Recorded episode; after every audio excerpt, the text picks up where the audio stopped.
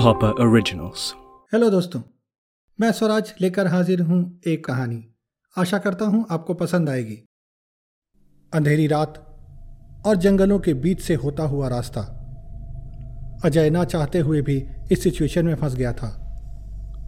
सुबह ऑफ़िस के काम से वो शहर से बाहर गया था। लौटते हुए देर हो गई। कम वक्त गाड़ी ने भी जवाब दे दिया था। किसी भी वक्त बंद हो सकती थी। लोगों ने कहा था, नई गाड़ी ले लो। लेकिन कंजूसी की वजह से वो टालता रहा और आज इस हालत में फंस गया। वो किसी तरह गाड़ी चला रहा था और देख रहा था कोई रहने की जगह मिल जाए तो। थोड़ी देर बाद उसे रोशनी दिखाई दी।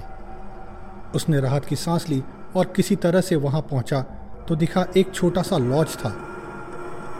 उसने गाड़ी पार्क करी और अंदर गया। रिसेप्शन में एक साठ साल का बूढ़ा इंसान बैठा था। मोटा चश्मा, सर पे ऊन वाली टोपी। उसने अजय को अंदर आते देखा तो नज़र ऊपर उठाई और ध्यान से अजय को देखने लगा। जैसे अचरज कर रहा हो कि यहाँ कोई कैसे आ गया। अजय उसके पास आया और बोला, अंकल, एक रात के लिए कोई कमरा मिलेगा क्या? बूढ़ा बोला हाँ ज़रूर मिलेगा। किराया पंद्रह सौ रुपये होगा। अजय ने चौंकते हुए कहा यह तो बहुत ज़्यादा है। एक रात के लिए पंद्रह सौ रुपये कुछ डिस्काउंट नहीं मिलेगा, अंकल? हमेशा की तरह अजय ने आज भी पैसे बचाने की कोशिश की। बूढ़े ने अजय को देखा, मुस्कुराया और बोला, हमेशा डिस्काउंट मांगना अच्छी बात नहीं। अजय को अजीब लगा। इसे मेरे नेचर के बारे में कैसे पता? फिर सोचा, बूढ़ा है, दुनिया देखी है, इंसान पहचान लेते हैं ऐसे लोग। अजय फिर बोला, देखो ना, कुछ हो सकता है तो? बूढ़ा बोला, डिस्काउंट तो नहीं मिलेगा। चाहो तो तुम्हें एक डबल बेड कमरा दे सकता हूँ, एसी वाला। वो भी इतने ही प्राइस पर।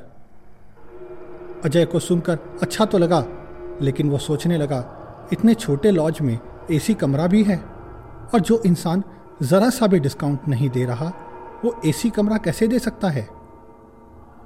उसने पूछना चाहा तो बूढ़े ने टोका और बोला, जानता हूँ तुम्हारे मन में क्या चल रहा है। यही सोच रहे हो ना, इतने सस्ते में एसी डबल बेड कमरा क्यों दे रहा हूँ? अजय ने हल्का सा सर हिलाया और हाँ कहा। बूढ़ा बोला मैं इस लॉज का मालिक हूँ।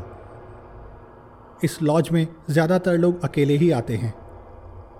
इसलिए सिंगल बेड ही लेते हैं। ये डबल बेड कमरा खाली ही रहता है। इसलिए तुम इस्तेमाल कर लोगे तो काम आ जाएगा। अजय, इस बात से सहमत तो नहीं हुआ, लेकिन सस्ते में मिलने वाले एसी डबल बेड कमरे को वो छोड़ना नहीं चाहता था। उसने कहा, ठीक है, आप मुझे एसी वाला ही कमरा दे दीजिए। अजय ने देखा बूढ़ा पहले से ही रजिस्टर निकाल चुका था। जैसे उसे पता ही हो कि अजय क्या कहने वाला है। अजय ने अपना नाम पता दिया और बूढ़े ने रजिस्टर में लिख लिया। और पीछे अलमारी से चाबी निकालने लगा।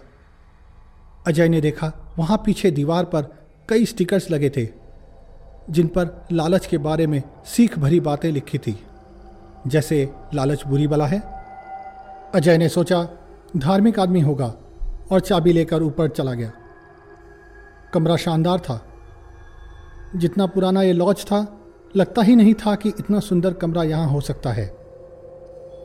अजय सब कुछ भूल कर बैठ गया और एसी चलाकर आँखें बंद कर ली। वो इस पल का मज़ा ले ही रहा था कि अचानक किसी ने दरवाजे पर दस्तक दी। अजय ने कुछ सोचते हुए दरवाज़ा खोला। थोड़ा सा खोल कर देखा तो पाया कि एक जवान लड़का खड़ा है। उसकी उम्र कुछ छब्बीस, सत्ताईस साल होगी।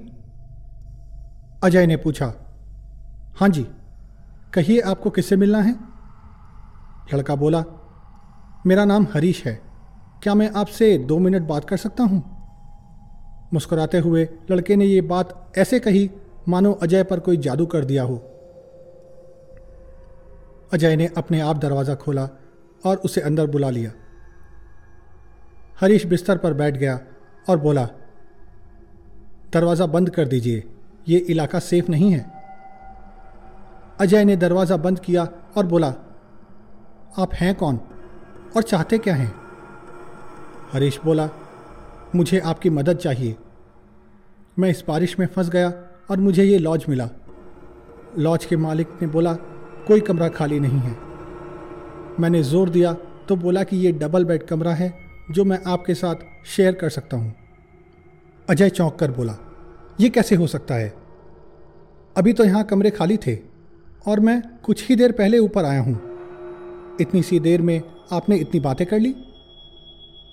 हरीश हंसने लगा, बोला कभी कभी कम वक्त में कितना कुछ हो जाता है, पता नहीं चलता। आपके ऊपर आते ही मैं अंदर आया था और मेरे साथ एक फैमिली भी आई थी। उन लोगों ने खाली बचे कमरे ले लिए। अजय अब डरने लगा। उसे ये सब कुछ अजीब लग रहा था। उसने बोला, मुझे विश्वास नहीं। मैं लॉज के मालिक से बात करना चाहता हूँ। इतना कहकर वो बाहर जाने लगा तो हरीश बोला, अरे ठहरिए, बात तो सुनिए। मैं आधा किराया देने को तैयार हूँ।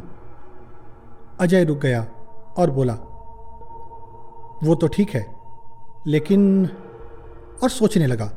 हरीश बोला, सोचिए नहीं विश्वास रखिए, मैं आपके काम ही आऊँगा। ये क्या काम आएगा? मुझे तो बस एक रात गुजारनी है। क्या ये इतना बड़ा काम है कि मुझे इसकी ज़रूरत पड़े? अजय ये सोच ही रहा था।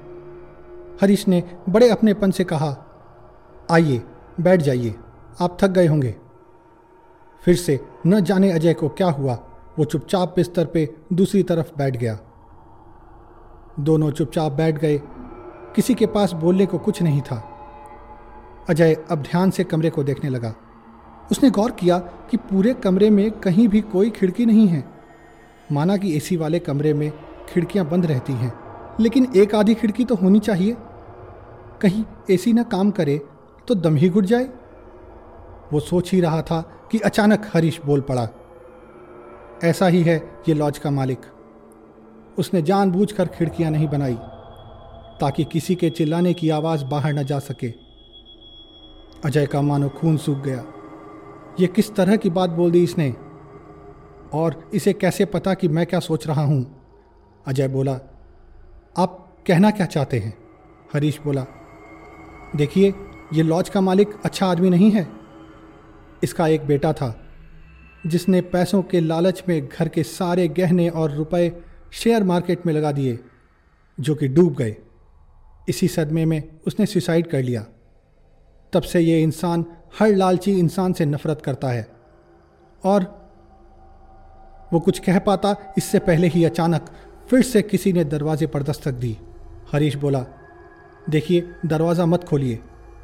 अजय बोला, जिस तरह की बातें आप कर रहे हैं, मुझे तो आपसे डर लग रहा है। बाहर जो भी हो, मैं दरवाज़ा खोलूँगा। और जल्दी से दरवाज़ा खोल दिया। बाहर लॉज का मालिक खड़ा था। अजय ने उसे अंदर बुलाया। अजय कुछ कहता, उससे पहले लॉज का मालिक पूरे कमरे को ध्यान से देखने लगा। हरीश वहीं चुपचाप बैठा था। बूढ़े ने ऐसे बिहेव किया, मानो हरीश को देखा ही ना हो। जैसे उसकी नज़र में वो वहाँ था ही नहीं।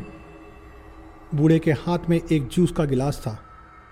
बोला, आपने कुछ खाया तो नहीं होगा?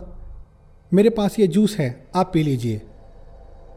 अजय ने हरीश की ओर देखा तो हरीश ने इशारे में उसे जूस ना पीने को कहा। अजय ने बूढ़े से पूछा, सिर्फ़ मेरे लिए? बूढ़ा बोला हाँ हाँ सिर्फ़ आपके लिए, और किसी के लिए क्यों होगा?